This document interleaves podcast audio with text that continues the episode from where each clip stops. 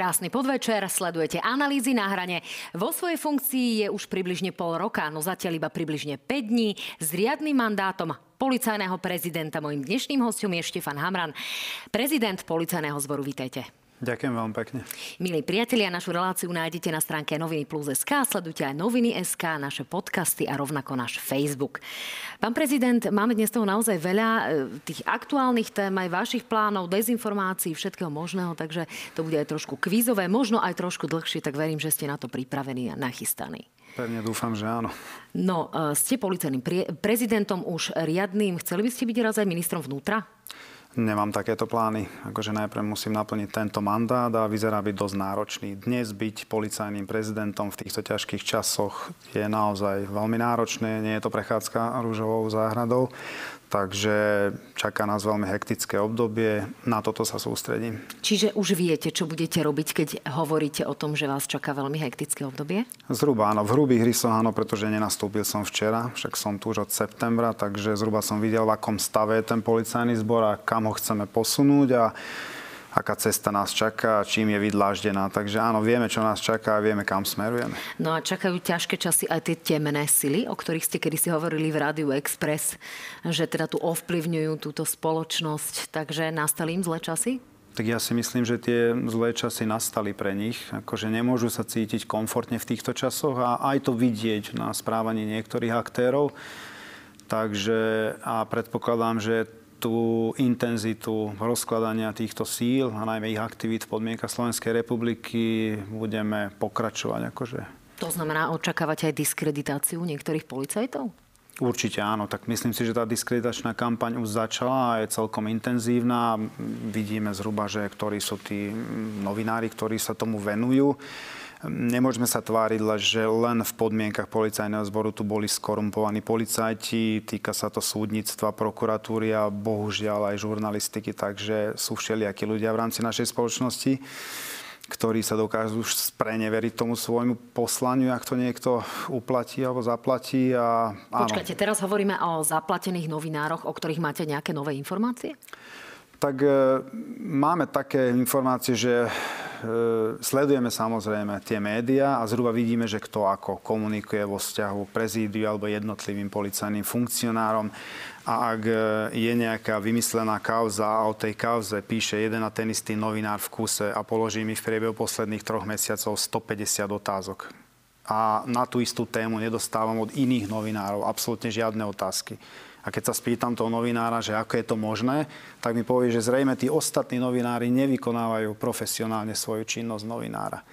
Takže jeden áno a ostatný nie. No ja sa skôr pýtam, či je to za nejaké peniaze, ktoré by neboli legitimné ako v zmysle uh, novinársky plat od, uh, od majiteľa média alebo niečo podobné. Ide o to, či tu chceme hovoriť o niečom, ako sú napríklad platení novinári v nejakých dezinfoweboch a podobne. Zatiaľ nie, samozrejme sledujeme aj my tie aktivity a ja zasa som ten typ človeka, ktorý nemá problém, ak o mne píšu, ak je to konštruktívne aj negatívne, beriem, ale naozaj, ak to obťažuje policajného prezidenta a počas svojej dovolenky nerobí nič iné, len konkrétne konkrétne jednému novinárovi sa venuje a ten novinár robí z nejakého mainstreamového denníka doslova do písmena bulvár tak sa mi to zdá byť zvrátené, ak to samozrejme nabehne. Teraz na, narážate na tú dovolenku, kde ste boli služobným vozidlom a kde ste teda mali no, aj osobu na... z policajného zboru Pres... v rámci služobky? Aj na tú, pretože pýtal som sa tej novinárky, že v minulosti moji predchodcovia, konkrétne viceprezidentka, mala dvoch vodičov, dve vozidla identickej továrenskej značky aj typu a jazdila s vodičom aj na dovolenky. To znamená, tie náklady na tú dovolenku boli výrazne vyššie ako na tú moju. Ja som si to odšoféroval, služobnom vozidle, ktoré je zapožičané ministerstvo vnútra bezplatne.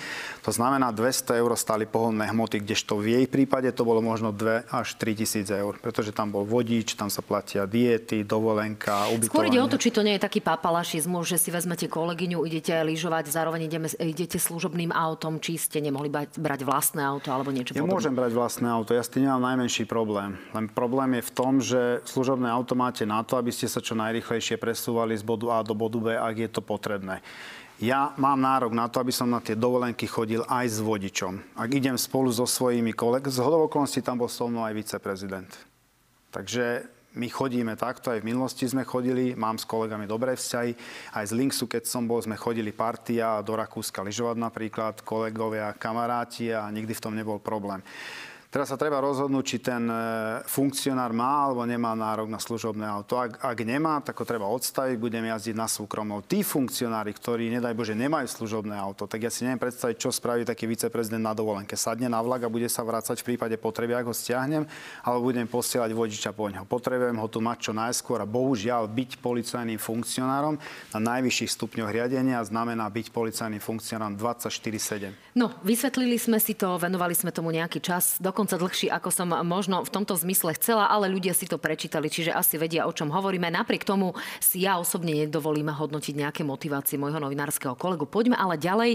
Máme e, za sebou čerstvé rozhodnutie súdu o tom, že Marian Kotleba je vinný. Je to svojím spôsobom prelomové rozhodnutie.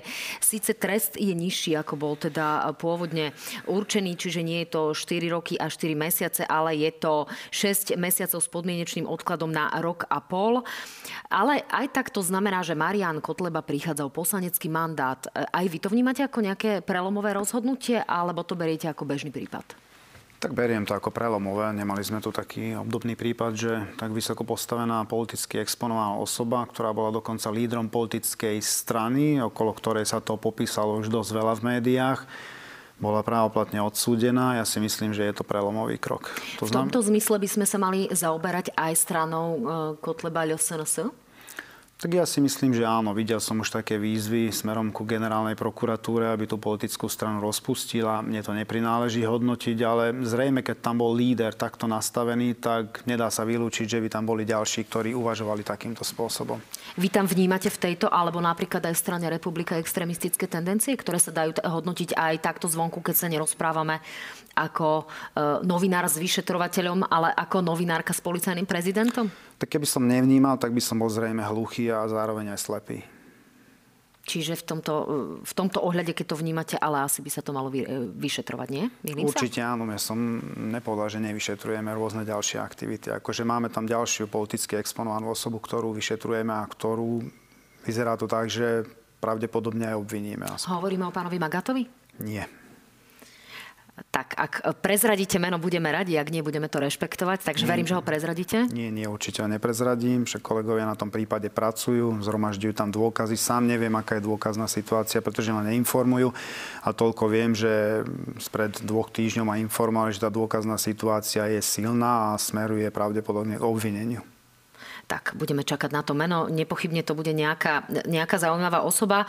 Zaujíma ma ale aj Lynx, Komando a Atlas. Predsa len vy ste si nechali čas na rozmyslenie, či budete zvládať aj funkciu vtedy ešte dočasného policajného prezidenta, zároveň šéfa Lynx Komanda, zároveň šéfa Atlasu. Asi sa to už nedá zvládať naraz, je to tak? Tak zatiaľ to budem musieť zvládať a preto pracujem aj 24-7 a bohužiaľ aj cez víkendy a po večeroch niekedy sedíme na Linkse a robíme práve tie veci, ktoré sa týkajú Links komanda. A ja si myslím, že dlhodobo sa to nebude dať mm, ťahať, pretože cítim aj ja tú únavu. Je to extrémny záberák takýmto spôsobom fungovať. Takže už sme otvorili tú tému s rakúskymi a nemeckými partnermi, keď boli u nás teraz na návšteve a aj v Innsbrucku. Oni trvali na tom, aby som to bol ja, ale pri tomto pracovnom tempe sa to podľa môjho názoru nebude dať zvládať, takže skúsime nájsť alternatívu a pravdepodobne predsedníctvo odovzdať niektorej inej členskej krajine. Napriek tomu ostanete v pozícii šéfa Links komanda a nebudete teda mať na starosti Atlas, alebo jednoducho nejakým spôsobom aj toho Linksu sa vzdáte? No, z toho som možno najsmutnejší, že ja už nie som šéf Links komanda, lebo tým, že som bol menovaný do funkcie prezidenta policajného zboru, tak som prišiel o funkciu mm, šéfa šéfa Links komanda, ale predseda Atlasu stále som. Takže práve, že o tú funkciu veliteľa útvaru osobitného určenia som prišiel, čo je také zaujímavé po 12 rokoch. To ma neteší. Tak pozrite sa, o dva roky sa tam môžete vrátiť, keď padne táto vláda, nie? V podstate áno, teoreticky áno. No tak človek by mohol povedať, že tie dva roky ubehnú veľmi rýchlo. E, no posledných 24 hodín ale okrem rozhodnutia o Marianovi Kotlebovi e, prinieslo ešte aj veľmi otvorený konflikt medzi úradom špeciálnej prokuratúry a vedením generálnej prokuratúry. Ako to vnímate? Sú tu obvinenia z manipulácie a z nadpráce v prospech napríklad Vladimíra Pčolinského a podobne. Ako to vy vnímate ako policajný prezident? Tak ja to vnímam obdobne ako úrad špeciálnej prokuratúry. Aj som sa už vyjadroval k tomu a viaceré rozhodnutia sa týkajú konkrétne aj vyšetrovateľov Národnej kriminálnej agentúry. A sú tam veľmi zvláštne rozhodnutia e, prokurátorov v podriadenosti aj generálnej prokuratúry a očakával by som od generálneho prokurátora, že keďže je garantom tej zákonnosti v prípravnom konaní, tak jednoducho tie procesy nastaví tak, aby sa odstraňovali tie, tie protiprávnosti alebo tie, ktoré sa tak javia, alebo minimálne to komunikovali tak intenzívne, že nevzniknú žiadne pochybnosti o tom, prečo niektorý orgán činný v trestnom konaní rozhodol spôsobom, ako rozhodol. Naši vyšetrovatelia sa do dnešného dňa nedostali k obrazovým a zvukovým záznamom, ktoré údajne svedčia o tom, že oni sú vinní z manipulovania nejakého trestného stíhania a účelovo chceli stíhať tým oblúk. Teraz hovoríme o Čurilovcoch, k tomu sa ešte dostaneme. Čiže toto je vlastne, e, vlastne ten najsilnejší moment, ktorý vyčítate vy generálnej prokuratúre a kde vlastne stojíte na strane úradu špeciálnej prokuratúry. Je to tak? Tak ja tam viac nestojím na strane ani jedného. Tie spory si musia oni medzi sebou vydiskutovať, ale sú tam také momenty, ktoré bohužiaľ vyvolávajú podozrenia, že niečo nie je v poriadku. A to prípad chata, mohol by som pokračovať, kde veľmi zvláštnym spôsobom konali prokurátori, ktoré z môjho pohľadu nie sú celkom vysvetliteľné, prečo také kroky spravila napríklad prokuratúra. My tam vidíme napríklad v mnohých prípadoch aj zaujatosť, ktorú sme aj namietali. Samozrejme, to by nebolo vyhovené, alebo o tom ani nerozhodli a vidíme tam prieťahy a vnímame do určitej miery aj také aktivity, ktoré ja osobne vnímam ako zastrašovanie zo strany niektorých orgánov činných v trestnom konaní, ktoré prichádzajú aj ku mne na stôl. Napríklad? Takže, tak napríklad, keď mi naznačujú, že zrušili sme tým oblúk a mohli sme sa dopustiť e, trestného činu zneužívania právomoci verejného činiteľa, tak to vnímam ako určitú formu nátlaku na policajného prezidenta. Nech sa páči, ja som tvrdil od samého začiatku, ak majú dôvodné podozrenia, že sa niekto dopustil trestného činu, tak nech, nech stíhajú tie veci aj vo vzťahu prezidentovi policajného zboru, aj vo vzťahu k mojim kolegom, ale zrejme také sa nestane. Ak áno, tak sme pripravení tomu čeliť. Tým oblúk je tým na, na úrade inšpekčnej služby. To je len naozaj pre vysvetlenie našim divákom v prípade, že by si na to nespomenuli. Tie motivácie vidíte skôr na báze osobných antipatí, ktoré možno fungujú medzi Danielom Lipšicom a nie, práve nie. pánom Žilinkom, alebo je tu aj nejaké politické pozadie, vnímate nejaké vplyvy, alebo je v tom aj nejaká finančná záležitosť z vášho pohľadu? Tak určite vidieť tam aj nejaké osobné animozity, ale myslím si, že to nie je podstata veci. Sú tam systémové problémy a je stále zrejme, že to odpolitizovanie nie len polície, ale malo by sa to týkať aj prokuratúry, aj súdov, pretože nemôžeme sa tváriť, že len tá policia bola skorumpovaná, myslím to najvyššie vedenie, lebo tam už sú konkrétne prípady, kde máme jasné verdikty aj súdov, že tá korupcia tam bola prítomná, máme tam podozrenia z obzvlášť závažných zločinov, ktorých sa mali dopúšťať najvyššie postavení policajní funkcionári. A nemôžeme sa tváriť, že také niečo sa nedialo v iných e, zložkách tohto štátu ale mám taký pocit, že tá policia čistí svoje rady, lebo to robíme veľmi intenzívne. No a tam jednoducho narážame na tých, ktorí zrejme pri výkone svojho povolania nesledujú ten verejný záujem, ale záujmy tých štruktúr, ktorý, ktoré ich tam dosadili. Chcete tým povedať, že na generálnej prokuratúre to ešte nie je dostatočne vyčistené? Neprebehla tá očista, ktorú táto spoločnosť potrebuje? Tak moja dôvera vo vzťahu ku generálnej prokuratúre je veľmi výrazne naštrbená po tých udalostiach, ktoré sa tu stali a, a keď to vnímam len cez prizmu tých štyroch vyšetrovateľov Národnej kriminálnej agentúry, tak áno, v niektorých prípadoch mám vážne pochybnosti o tom, že pri niektorých rozhodnutiach sa sledoval verejný záujem. No, keď ste to otvorili druhýkrát, tak ostaňme pri tom. Štyria vyšetrovatelia sa teda naozaj nedostali tým doslovným prepisom svojej komunikácie. To znamená, že nevieme, či tá komunikácia, ktorá tam je, bola vytrhnutá z kontextu alebo bola súčasťou teda nejakého celku, ktorý ukáže nejaký obraz. E, ako si toto vysvetľujete, že, že naozaj tam ešte nie je možnosť do toho nahliadnúť? Tak ja neviem, prečo im odopreté toto právo. Je to podľa mňa flagrantné porušenie práva na obhajobu. Tam boli podané aj ústavné sťažnosti, ak sa nemýlim, štyri podali naši vyšetrovateľia.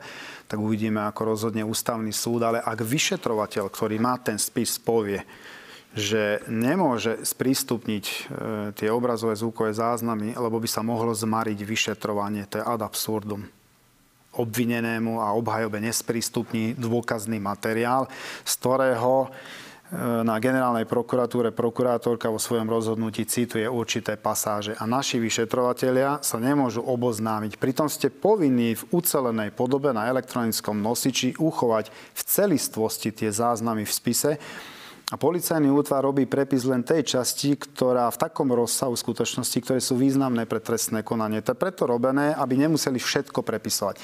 Ale tá obhajoba musí mať k dispozícii kompletný zvukový a obrazový materiál, aby vedela posúdiť, či boli tie veci vytrhnuté z kontextu alebo nie. Naši to nevedia posúdiť, pretože to nemajú k dispozícii. Pán Hamran, prečo to tak je? Prečo to z vášho pohľadu stále e, držia pod nejakou tou pokrievkou? Je to o tom, aby e, mohli mať nejaké nejaké páky, povedzme, na vyšetrovací tým? Je to aj o tom? Je to, je to taktická záležitosť? Tak určite ide o to, aby sa ten tým spochybnil. Ja osobne za tým vidím, je, je to boj. Ja som už to spomínal miliónkrát, že tu sa boje naozaj o charakter tohto štátu bez ohľadu na to, či sa s tým niekto dokáže stotožniť alebo nie. Toto je boj o charakter tohto štátu, ako ten štát bude vyzerať o pár rokov. Či sa tu môžeme s kľudným svedomím vyjadrovať, že tento štát, táto krajina je právny štát. No, Toto sa teraz bojuje. Práve Čurilovcov vám vyčíta aj bývalá ministerka vnútra Denisa Saková, ktorú svojím spôsobom tu v relácii na hrane podporil aj Boris Kolár. Nech sa páči, môžeme si to pustiť. Keď pán policajný prezident povie, že pôsobia v policajnom zbore temné sily a ľudí, ktorí sú obvinení zo závažnej trestnej činnosti, Povýšené. on nie, že postaví mimo službu, on ich ešte povýši, tak mi teraz povedzte, ako morálne môžu pracovať a ako sú mu morálne oddaní tie niekoľko tisícky policajtov pre jeho velenie a jeho manažment. Tak... Tak pripomínam, že Boris Kolár je práve tým politikom, ktorý Čurilovcov označil za Čurilovskú mafiu. Stále tam nenastalo to ospravedlnenie, pretože je tam ešte stále obvinenie pána Čurilu. Ehm, vy ste s ním už mali nejakým spôsobom nejakú diskusiu, ehm, vy ste mu dali funkciu. Ako je to momentálne s pánom Čurilom? Mm, teraz ho budem povyšovať, takže bude postupovať v tej hierarchii a v podstate bude jednotka na Bratislavskom odbore. Teraz je dvojka a bude jednotka. A zrejme pani bývalej ministerke uniklo to rozhodnutie sťažnostného súdu, kde sa jednoznačne konštatovalo, že to trestné stíhanie je nedôvodné a neopodstatnené. Aby sme išli ďalej. Ďalšie dva súdy konštatovali, pretože aj na špecializovanom trestnom súde, keď sa rozhodovalo v očistci, ak sa dobre pamätám, bol to pán Stieranka, sudca, ktorý si vyžiadal ten spis, tú našu 205 aj 171, to bol ten ich spis, v ktorom stíhali tých našich vyšetrovateľov. Oni nevydali spis na špecializovaný trestný súd, my sme 205 vydali. A konštatoval, že áno, je to tam opodstatnené, že tí naši stíhali. A neskôr sa to dostalo aj na najvyšší súd, keďže aj tam sa rozhodovalo v očistci a podobný verdikt bol. Takže viacerými nezávislými a nestrannými súdmi je potvrdené, že áno, sú tam podozrenia, že ten antitým na inšpekcii konal protiprávne. Ešte jedna otázka k pánovi Čurilovi. Kým sa dostaneme k antitýmu, čím vás presvedčil, že sa stal šéfom? A neostal len zástupcom, ako ste ho teda menovali pôvodne po nástupe do funkcie dočasného policajného prezidenta. Tak výsledkami svojej práce.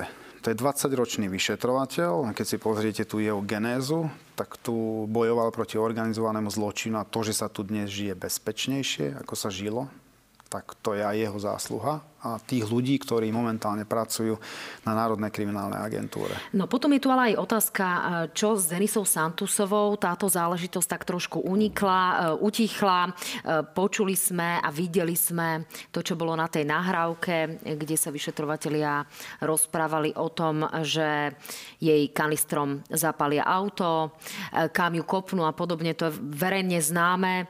Už sa trošku zmenila kultúra diskusí na nejakých policajných poradách v tomto zmysle? Tak ja neviem, ako komunikujú. Keď so mnou komunikujú, tak sú slušní, ale ja nevylučujem, že keď sú tam emócie a keď vás chcú účelovo zatvoriť a chcú vás odstíhať, tak samozrejme, že tie emócie tam sú. A... Len toto sa mohlo javiť práve a hovorí o tom aj opozícia, že toto sa javí ako nejaké účelové stíhanie, účelový um, zápas alebo účelová snaha zbaviť niekoho funkcia pozície. Tak ich stíhajú v podstate za to, že chceli odstíhať ten tým vyšetrovací na inšpekcii. 16.7., ak sa dobre pamätám, začali trestné stíhanie a oni do septembra, kým ich e, väzobne nestíhali, nespravili žiadny invazívny úkon. Žiadny. Vypočúvali si svetkov, zhromažďovali dôkazy, nikoho neobvinili. Tak je to pre mňa paradox. Oni chceli rýchlo predbehnúť, tak konali. Ale oni ich nemuseli predbiehať, pretože tí vyšetrovateľia nič nespravili. Ani jeden invazívny úkon. Napriek tomu, keď ste to videli a počuli, bolo to v poriadku? Nepáči sa mi ten spôsob komunikácie, pretože je to aj v rozpore s etickým kódexom takýmto spôsobom, ale nebola to komunikácia na verejnosti, boli zatvorení v kancelárii a komunikovali medzi sebou. A áno, v policajnej praxi aj na Linkse boli také výrazy a pomerne často. No mňa zaujíma, či ste im na to e, niečo povedali a teraz nejde o nejaké bežné nadávky, ide o to, že či jej polejeme alebo nepolejeme auto kanistrom. Čiže... Tak nebol som z toho šťastný, aj som im to vytkol a povedal som, že páni vidíte, tak komunikujete takýmto spôsobom a potom vás to dobehne. A samozrejme tie temné sily to proti vám zneužijú bez problémov. Tak bolo by dobré, keby ste sa v tomto smere nejak e, upratali a komunikovali tak, ako sa patrí. No, tak uvidíme, či sa vaši policajti polepšia. Hovorím tak trošku s, taký, s takou nadsázkou. Dúfam, že to tak aj beriete. E, napriek tomu ale sledujeme ešte jeden prípad, ktorý v priebehu najbližších hodín bude rozlúsknutý a to je otázka, či ostanú alebo neostanú vo väzbe e, práve pán Beňa a pán Mako kľúčoví svetkovia práve v prípade e, brania úplatku alebo potenciálneho brania úplatku v prípade Vladimíra Pčolinského. Ako vnímate celý tento prípad, ktorý sa sám o sebe stal takou, takým bojom e, medzi aj Smerodina a zvyškom koalície a na druhej strane medzi jednotlivými um, zložkami bezpečnostných. Naozaj neviem, čo si mám o tom myslieť, ale vždy, keď ide nejakú exponovanú osobu, tak generálna prokuratúra alebo jej podriadené súčasti konajú pomerne promptne a je to aj v tomto prípade. Je to krajská prokuratúra, s ktorou bohužiaľ máme svoje skúsenosti aj cez prízmu tých vyšetrovateľov Národnej kriminálnej agentúry. Takže som zvedavý, počkáme si na finále, ale vyšetruje to z náš vyšetrovateľ, na krajskom riaditeľstve, konkrétne na okrese 3. A je to pre mňa také zarážajúce, že aspoň z tých informácií, čo som videl aj v mediálnom priestore, ak naozaj idú spochybniť priamých kľúčových svetkov, ktorých svedecké výpovede boli niekoľkokrát na niekoľkých súdoch potvrdené ako vierohodné, a idú ich spochybňovať cez nejakých piatich príslušníkov Slovenskej informačnej služby, z ktorých jeden je zrejme aj odsúdený a ktorí boli bývali podriadení pána e, Pčolinského, tak ako nech sa na mňa nikto nehnevá, cez nepriame dôkazy, cez ľudí, ktorí to vlastnými zmyslami nevnímali priebeh toho korupčného aktu. A spochybníme tých dvoch kľúčových svetkov, ktorí vnímali ten korupčný akt vlastnými zmyslami, videli, počuli, tak je to na zamyslenie. V jednej trestnej veci ideme stíhať v druhej trestnej veci svedecké výpovede a tvrdíme, že sa tam nevypovedalo v súlade s realitou. Je to opäť o tých eh, temných silách, ktoré by možno mali záujem rozkývať kľúčové kauzy, ktoré sa momentálne vyšetrujú, alebo sa niektoré z nich dovyšetrovali a idú pred súd? Tak ten primárny cieľ smeruje k tomu, aby sa spochybnili všetky vyšetrenia, ktoré smerujú na tie najvyššie poschodia. A my sa postupne k tým najvyšším poschodiam blížime. Ak budeme mať čas, už som to niekoľkokrát hovoril, tak sa na tie najvyššie poschodia zrejme dostaneme, pretože tie dôkazy, ktoré zhromažďujú vyšetrovateľia, ukazujú tým smerom, že ten výrok e, bývalého politika, že tá korupcia na najvyšších miestach neexistuje, bohužiaľ nekorešponduje s realitou. To znamená, pôjde sa aj po politikoch? Ja si myslím, že áno. Ak tam bude dôvod, tak určite áno. A už ho ako policajný prezident vidíte? Ja ho nemusím vidieť, musia ho vidieť vyšetrovateľia, lebo oni zhromažďujú tie dôkazy a samozrejme ja z tých spisov nemám informácie. Oni ma informujú, informujú len v tom kontexte, že či sa im darí, či napredujú, či majú všetko k tomu, čo potrebujú a aká je silná dôkazná situácia a keď pracujú a napredujú, tak mňa to nesmierne teší, pretože je to súčasťou toho očistného procesu tejto spoločnosti a v súčasnosti naša spoločnosť na to dostala mandát. No v súvislosti s rozhodovaním práve o pánovi Beňovi a pánovi Makovi ste povedali, povedali, nevyzeralo by to inak, keby niekto chcel zastrašiť kľúčových svetkov, ktorých dôveryhodnosť bola nezávisle od seba potvrdená vyšetrovateľmi, prokurátormi a súdmi. Domnievam sa, že čoskoro uzrie svetlo sveta ďalšia 3 trojka. Čiže opäť pre Vladimíra Pčolinského? Tak raz sme sa toho už dožili, napriek tomu, že súdy tam mali iný názor na to stíhanie a na to vznesené obvinenie, takže ja nevylučujem, že sa to zopakuje. A zatiaľ, čo vidím, všetko nasvedčuje tomu, že sa to uberá práve tým smerom. Aký bude finálny verdikt, tak to naozaj neviem. Bude to mať v rukách aj sudca, samozrejme aj, aj generálna prokuratúra neviem sa dočkať toho finálneho rozuzlenia. No Vladimír Pčolinský zdá sa hovorí o pánovi Makovi a pánovi Beňovi ako o Pinokioch, tak poďme si to vypočuť. Som však oboznámený s výpovediami Borisa Beňu a Ludovita Makova. Ak by takto vypovedal Pinokio, tak chodí s dvojmetrovým nosom. Je to postavené na vode, sú tam teda písomnosti z produkcie SIS, aj teda výpovede nejakých príslušníkov. Odtiaľ, viete, to je tak, ako keď 5 kamarátov robí alibi 6. Tak nech sa páči, zareagujte. Tak myslím si, že to bolo veľa vravné, však nedá sa nič očakávať od človeka, ktorý je obvinený, tak zrejme sa bráni a využije všetko na svoju obhajobu, ale tam je podstatné, že títo dvaja kľúčoví svetkovia, ako som už spomínal, tak na základe ich svedeckých výpovedí už boli odsúdení iní v iných prípadoch. To znamená, súdy sa stotožnili s ich výpovediami aj s obsahom a vôbec to nespochybnili, takže bol by som prekvapený, ak by cítili potrebu práve v tomto prípade uvádzať skutočnosti, ktoré nekorešpondujú s realitou. No poďme ďalej, trošku sa vráťme ešte k tej NAKA. E, prešla NAKA za ostatné týždne, za ostatné mesiace nejakým e, ne, výrazným prerodom, nejakým výraz, nejakou výraznou zmenou? E, čakajú nás nejaké novinky vo vzťahu k NAKA? Čakajú nás, pretože Národná kriminálna agentúra sa výrazne posilňuje. E, sú tam veľmi významné, alebo už boli v podstate personálne zmeny, najmä na riadiacich postoch. A posilňuje sa analytika. Analytické oddelenia sa povytvárali, ktoré sú kľúčové v súčasnosti v boji proti kriminalite, najmä organizovaných fóriem a vytvoril sa aj finančné vyšetrovanie, čo je tiež veľmi dôležitý dôležitá zložka v rámci Národnej kriminálnej agentúry, ktorá bude pracovať na profilovaní jednotlivých e, osôb na základe ich e, majetkového zázemia. To znamená, budú vytvárať majetkové profily a budeme sledovať, že či to korešponduje s tými reálnymi príjmami, aké sú tam majetky v pozadí, či to mohli nadobudnúť legálne, nie, pretože z denníku vyšetrovacích spisov nám vyplývalo, že zhruba skoro v dvoch tretinách prípadov je tam potreba vykonávať finančné vyšetrovanie. Takže toto sú tie inštitúty, ktoré sa tam teraz zaviedli, teraz to rozbiehame a myslím si, že to určite prinesie ovocie, pretože všade v zahraničí vo vyspelých eh, demokratických štátoch to funguje. Čiže budeme konečne vedieť, kto má nelegálne získaný majetok napriek tomu, že už tu máme eh, dlhé roky zákon o preukazovaní pôvodu majetku, ktorý je zdá sa bez zuby? Tak zrejme áno. Tak to finančné vyšetrovanie nám veľa napovie v rámci vyšetrovania, mm, aké je tam to finančné zázemie, aké sú tam finančné toky, ako prúdili tie financie. Takže... Neposilnili ste na úkor povedzme iných e, oddelení, ktoré tým pádom môžu strádať. E, pýtam sa práve preto, lebo v polícii je dlhodobý problém s podstavom a skôr s náborom ako s výberom? Určite áno. Ako tá reforma sa pripravovala ešte pred môjim nástupom a v podstate som ju musel v hrubých rysoch aj akceptovať, pretože je na ňu naviazaný aj, aj plán obnovy a stopnúť sa to jednoducho nedalo.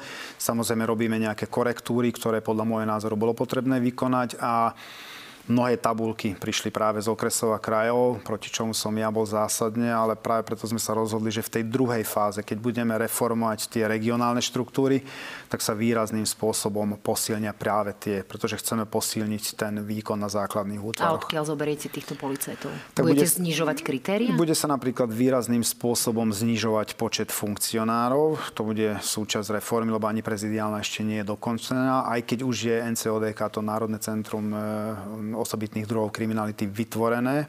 Tam sa budeme špecializovať na osobitné druhy kriminality, aby sa mohli kvalifikovanejšie vyšetrovať, aby to robili naozaj profesionáli v líniovom riadení.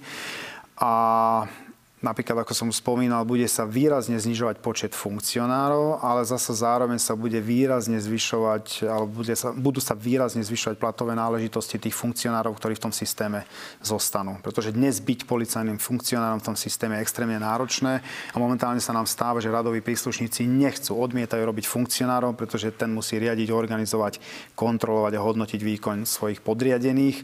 Je to náročné a často sa stáva, že s pohyblivými príplatkami podriadený zarobí viac ako ako nadriadený. Toto chceme odstrániť, túto anomáliu.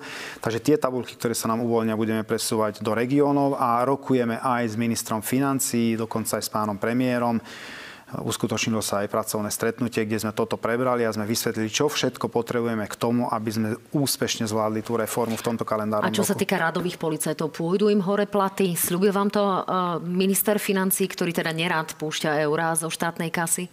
Ja som bol veľmi príjemne prekvapený, pretože to stretnutie sa uskutočnilo u nás na Linkse a ja som si všimol, že sme za to boli kritizovaní. To bol môj nápad. To bola moja iniciatíva a ja som to chcel organizovať buď na prezídiu alebo na Linkse.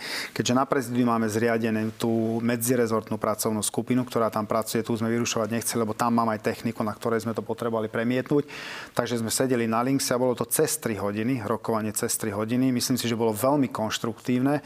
Na to nadvezujúc sme sedeli aj na na útvare hodnoty za peniaze na ministerstve financí a budú ďalšie stretnutia s ministrom financí a pravdepodobne aj s pánom premiérom, pretože vystupovali naozaj konštruktívne. Takže máme tam nejakú predstavu, máme dve varianty, nechcem predbiehať, ale áno, bude sa to týkať aj radových príslušníkov. No, bude to aspoň o nejakých 100 eur? Skúste niečo prezradiť, no, my chceme nech, viac. Vedia, my, my, chcem, my chceme viac, chceli by sme viac.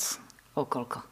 Tak to teraz nepoviem, pretože nechcem predbiehať, lebo tie jednotlivé alternatívy sú na stole a naozaj neviem, že mm, aká bude tá finálna dohoda s pánom ministrom financí, ale ja si myslím, že nejaká bude, pretože Padali tam naozaj odvážne návrhy aj zo strany pána ministra, čo nás veľmi príjemne prekvapilo. Bolo to v širšom formáte, tam boli funkcionári aj z prezidia policajného zboru na tom stretnutí. A vyzerá to tak, že bude tam kompromis. Vysvetlil som, v akej náročnej situácii sa momentálne policajný zbor nachádza. Zasa na strane druhej chápeme aj my, že v tom národnom hospodárstve sú problémy s tými platmi. Ale, ale nebudete im siahať asi teda na sociálne výhody, že nepôjde to na úkor tých sociálnych výhod a potom prípadne výslových dôchodcov? Sociálne výhody sú u mňa hrubá červená čiara. Ja to nestíham opakovať, že čo sa týka sociálneho zabezpečenia policajtov sa nič nebude meniť. Ak áno, tak smerom k lepšiemu. Neviem, či ste si to všimli, ale opäť ste zopakovali, že u nás na Linkse, u nás na Linkse, tak asi si budete musieť odvyknúť. To len taká poznámka na okrát. Je to tak? Tak ešte som bol pár dní dozadu šéf Linksu, takže jasné, že to mám podvedome zakorenené. Bol som tam 12 rokov veliteľ a slúžil som tam aj predtým, tak áno, z toho prostredia som vyšiel, mám ten útvar rád a potrvá to istý čas, kým sa to vzdám aj, aj v podvedomí, že teda Áno. tam už nepatrí. Rozumiem, nemohla som si to odpustiť. E, vrátim sa ešte na chvíľku k tej policajnej inšpekcii, ak ani nie len tak, teda k pani Santusovej, ktorá mimo iného tam pôsobí stále, alebo už nepôsobí, je preradená niekam inám? Nie je v mojej personálnej pôsobnosti, ale ak sa nemýlim, áno, je na úrade inšpekčnej služby. Čo sa týka úradu inšpekčnej služby, e, keď ste v tej kinosále Národnej rady mali vypočutia, predstavovali ste svoju víziu pozíciu riadenia policajného zboru, tak si vlastne pochválili vedenie rezortu vnútra za zmeny, ktoré urobilo e, na policajnej inšpekcii. My o nich ale viac menej nevieme. Čiže ako sa zmenila policajná inšpekcia, ktorá v minulosti bola veľmi výrazne kritizovaná? Tak uskutočnili sa tam nejaké organizačné zmeny, tam sa vytvoril odbor ochrany, aby tí policajti boli aj chránení, aby tú inšpekciu nevnímali len ako niečo, čo príde a, a perzekuje tých policajtov. Boli problémy s tou inšpekciou, to si musíme mm, naliať čistého, že tam jednoducho oni tú korupciu v rámci prezídia policajného zboru nevideli na tých najvyšších miestach. A už ju budú vidieť? Fakt. Ja si myslím, že teraz už budú vidieť, e, je tam záruka aj, aj nový pán zástupca, pretože poznáme ho, však pracoval na Národnej kriminálnej agentúre, je to poctivý, pracovitý človek a vidieť tam už aj tie zmeny. Takže ja si myslím, že je to v podstate o tom personálnom substráte toho útvaru. Máte takých a onakých policajtov. Vy sa musíte rozhodnúť ako nadriadený, že akú líniu budete raziť a či chcete vidieť tie prešlapy tých podriadených, ktorí zrejme zneužívajú svoju právomoc, alebo nie. No, zneužívanie právomoci verejného činiteľa a zároveň hriechy v bezpečnostných zložkách sa týkajú povedzme aj e, kolaborácie alebo respektíve donášanie únie, e, Ruskej federácii a podobne. Práve v tomto štúdiu hovoril generál Macko o tom, že v bezpečnostných zložkách by sa oveľa viac mali využívať bezpečnostné previerky. Práve preto, pretože nám aj do bezpečnostných zložiek prenikla prokremelská propaganda. Zamýšľate sa nad tým, že tie preverovania policajtov pri nejakých, povedzme, potenciálnych pochybeniach alebo rizikách budú väčšie? Tak e, závisí od toho, že aké preverovanie máte na mysli, pretože mnohí policajti sú preverovaní aj na psychofyziologickom overovaní pravdovravnosti a mm, robia sa psychotesty. Okrem toho samozrejme mali by si to všímať nadriadení policajti, akým spôsobom sa správajú ich podriadení policajti napríklad aj na sociálnych sieťach. Niekedy ma desí, keď vidím rôzne prejavy svojich podriadených policajtov, akým spôsobom sa dokážu vyfarbiť na tých sociálnych sieťach. A čo s tým a, robíte? No tak samozrejme, ak je to takého rozmeru, tak samozrejme to oznamujeme príslušným e, útvarom, ktoré, ktoré sa tomu majú venovať, aj možno v tej trestnoprávnej oblasti. Ak nie, tak upozorníme, že toto podľa nás nie je vhodné a nech sa moderuje na tých sociálnych sieťach, pretože to nevysiela signál, že by bol nestranný a takéto prejavy môžu vzbudiť v občanoch nejaké pochybnosti o tom, či policia je alebo nie je nestranná. E, ak sa milím, opravte má, kde si som čítala, že nejakých 11 až 16% policajtov má sklo sklony eh, k nejakým, nehovorím, že extrémistickým, ale povedzme extrémnym tendenciám. Eh, všímate si to? Máte aj vy podobné čísla alebo podobnú skúsenosť? Bohužiaľ mám takú skúsenosť. V praxi sa už v minulosti potvrdilo, že aj medzi vojakmi, aj policajtmi a vôbec v tých ozbrojených bezpečnostných zložkách sú ľudia, ktorí inklinujú práve k takýmto aktivitám. Je to na nás, na nadriadených, či sa či to dokážeme vyfiltrovať. A mal som aj jedného príslušníka, ktorý napríklad mal profilovú fotku začala tá vojna na Ukrajine, napadli teda Ukrajinu, Ruská federácia a potom si tam dal ruskú vlajku ako k fotke. Ako, ja neviem, je to pre mňa No, sú z toho šťastné. pohovory, sú z toho pokuty alebo vyslovene vyhodenie z policajného zboru? Nie, tak z tohto, z tohto napríklad pohovor a také niečo si myslím, že nie je celkom šťastné v dnešnej dobe, ale tak každý si musí byť vedomý, že je to verejný priestor a keď sa správa nejakým spôsobom na tých sociálnych sieťach, tak môže byť veľmi ľahko stíhateľný. No, sociálne siete, toto je sféra, kde teda policajný zbor získal veľkú pochvalu, kde máte naozaj 100 tisíce followerov, sledovateľov, priateľov, fanúšikov, dokonca ste prenikli na Instagram a Facebook e, Kardišianok, e, takže toto sa naozaj dá považovať za úspech. E, vy tam vysvetľujete rôzne hoaxy a dokonca ste označili za klamárku aj Anonu Belousovovú. Títo kolegovia si zaslúžia aj z vášho pohľadu ocenenie? tí, ktorí sa venujú Facebooku a ktorí ho kreujú, tak určite áno, pracujú deň, noc a myslím si, že Teraz to bolo potvrdené, že tú prácu vykonávajú poctivo, je to prestížne ocenenie a dosah mm, pár dní dozadu ešte dosahoval ten dosah nášho Facebooku mm, okolo 14 miliónov, čo sú veľmi slušné čísla. V podstate e, v, v boji proti dezinformáciám sme boli najviac sledovaná stránka v Európe. Takže myslím si, že tie čísla hovoria sami o sebe. a veľmi účinne využívame nástroj tento ako v našich interných policajných podmienkach na boj práve proti dezinformáciám? Vzhľadom na to, že aj podľa rôznych prieskumov sme republikou, ktorá má najväčšie sklony veriť dezinformáciám, máte pocit, že tá verejná mienka sa trošku začína otáčať, alebo že tí ľudia nejakým spôsobom reflektujú, že áno, toto bol hoax, policia ako dôveryhodný zdroj mi to e, nejakým spôsobom vyvrátila, alebo je to zatiaľ, opýtam sa otvorene, hádzanie hra hrachu na stenu?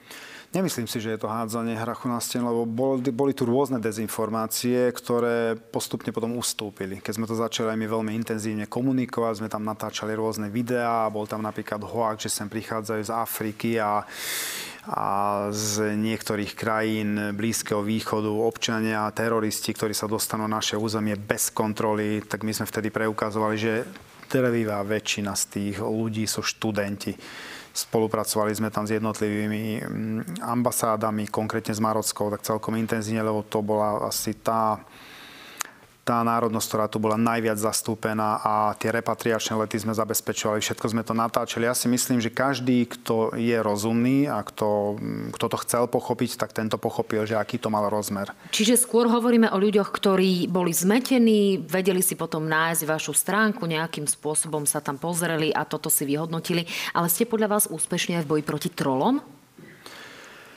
Tak ten boj je ťažší samozrejme. A tam nájsť účinné prostriedky v boji proti trolom, tak hm, hľadáme tam aj my nástroje. Zatiaľ máme k dispozícii Facebook. Hm, snažíme sa stíhať tie prejavy, ktoré dosiahnu ten rozmer, že sú, že sú alebo že naplňajú nejakú skutkovú podstatu trestného činu. Mali sme tam napríklad e, v poslednej dobe, to sme ešte nezverejnili, vyhrážanie sa prezidentke. Zadokumentovali sme, začali sme to trestné stíhanie potom prišlo ospravedlňujúce video od tej konkrétnej osoby, takže máme dve videá. Jedno, kde sa vyhráža prezidentke a jedno, kde sa ospravedlňuje, že on to tak nemyslel. Ale bohužiaľ je tam trestné stíhanie a musí si tam mládež uvedomiť, budeme robiť aj osvetu v blízkej budúcnosti celkom intenzívno, aby si tam mládež uvedomila, že stačí jeden nesprávny krok na sociálnej sieti a môže sa ich život uberať veľmi nesprávnym a nešťastným smerom. Toto video, ktoré sa týka pani prezidentky, je súvisí s tým obvinením z minulého týždňa, kedy NAKA prvýkrát historicky obvinila človeka z trestného činu proti mieru? Alebo je to iný prípad? To nie, nie, lebo ohrozenie mieru, vo viacerých prípadoch sme tam mali podozrenie z ohrozeniu mieru, ale čo som spomínal aj tú politicky exponovanú osobu, aj tam sme uvažovali týmto smerom, ako vyšetrovateľia ale napokon sa ukázalo, že tam e, v záujme ohroziť mier je skutková podstata a ten mier napríklad, lebo to sa konkrétne týkalo vojny na Ukrajine a tam tá vojna už akože bola rozpútaná, takže tam ten mier sa nedal ohroziť, takže tam sa vybrali e, cestou rímskeho štatútu, je tam medzinárodná zmluva a riešili to, tuším, ako schváľovanie trestného činu. To sa týka Anny Belousovej? Nie, to sa netýka ani Belosovej. A čo sa týka facebookových profilov a statusov politikov, sledujete ich? Tak ja nie, len keď mi občas povyskakujú, to mi úplne stačí. Myslím tie agresívne prejavy niektoré. Či... Tak áno, niektoré vnímam a častokrát sa stáva, že ja posúvam napríklad na Národnú kriminálnu agentúru, keď vidím niečo, sa mi to nepozdáva, tak chlapci na toto sa treba pozrieť, pretože toto je podľa mňa na hrane a niekto posúdia vyšetrovateľia, či tam je dôvod na začatie trestného stíhania. Konkrétne tá politicky exponovaná osoba, tá bola stíhaná tak, že aj ja som na to poukázal, ale paradoxne oni už na tom pracovali cez víkend tak sme zvedaví, ako to bude ďalej pokračovať. V každom prípade aj odbor prevencie ministerstva vnútra dnes zverejnil prieskum, ktorý hovorí o tom, že mnohí ľudia, predovšetkým mladí, cítia výrazné ohrozenie, prestávajú sa na Slovensku cítiť bezpečne. Toto vyplýva z toho prieskumu. 90% z oslovených je na sociálnych sieťach. To je asi aj e, nejaká výzva pre políciu, aby nejako konala, nie? Je to tak?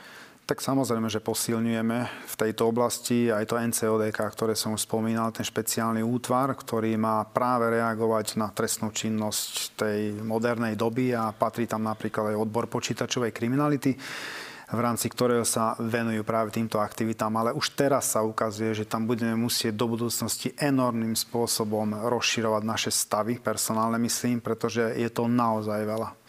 No ešte sa predsa pristavme pri dezinformačných weboch. Národný bezpečnostný úrad ich už niekoľko vypol. Napriek tomu sú tu otázniky, ktoré vyplývajú z toho, či Národný bezpečnostný úrad dostatočne vedel vyargumentovať, prečo ich vypol. Nech sa páči, my máme vlastne výrok koaličného e, poslanca, predseda poslaneckého klubu e, Oľano pána Šipoša, ktorý uznáva, že je to riziko aj pre, e, pre tradičné médiá. Nech sa páči.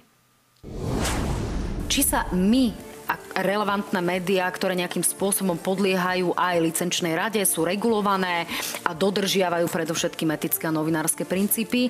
Nemôžu obávať, že tu v budúcnosti bude vláda, ktorá nás jednoducho vypne.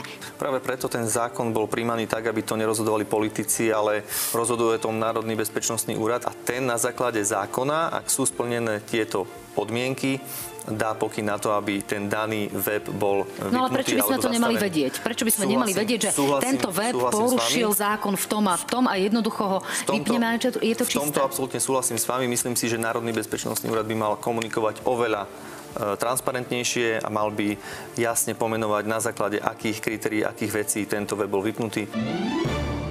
Pán Hamran, súhlasíte? Pýtam sa na to aj preto, lebo naozaj sa to niekedy môže obrátiť aj proti nám, ktorí dodržiavame princípy.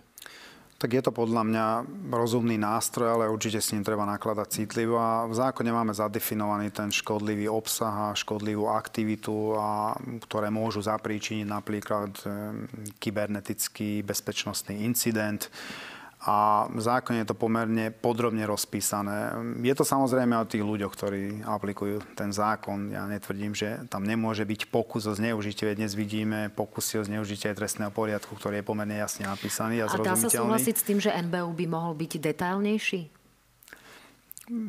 Vždy sa dá polemizovať o tom, či by mohol byť. Áno, podľa mňa prvý prípad príde vtedy, ak sa to vypne nejaké mainstreamové médium, tak určite to bude diskusia, ktorá nebude mať konca kraja.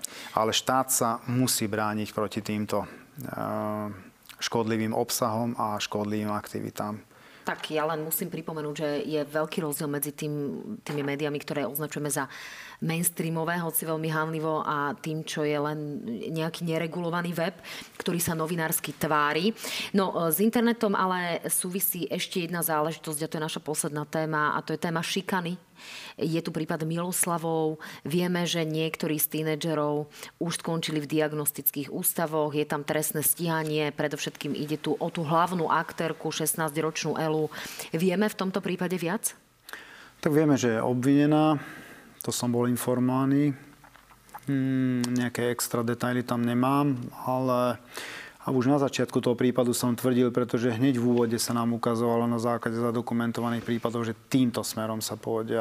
Bola policia spochybňovaná, že zrejme nekoná a matka je policajtka, tak pravdepodobne sa to zametie pod koberec. Dnes vidíme, že nič sa nezamietlo pod koberec. Tá e, podozrivá je jednoducho obvinená, je trestne stíhaná ale niekedy mi prekáža, že na policajný zbor sa prenáša tá zodpovednosť ako keby aj za výchovu našej mládeže.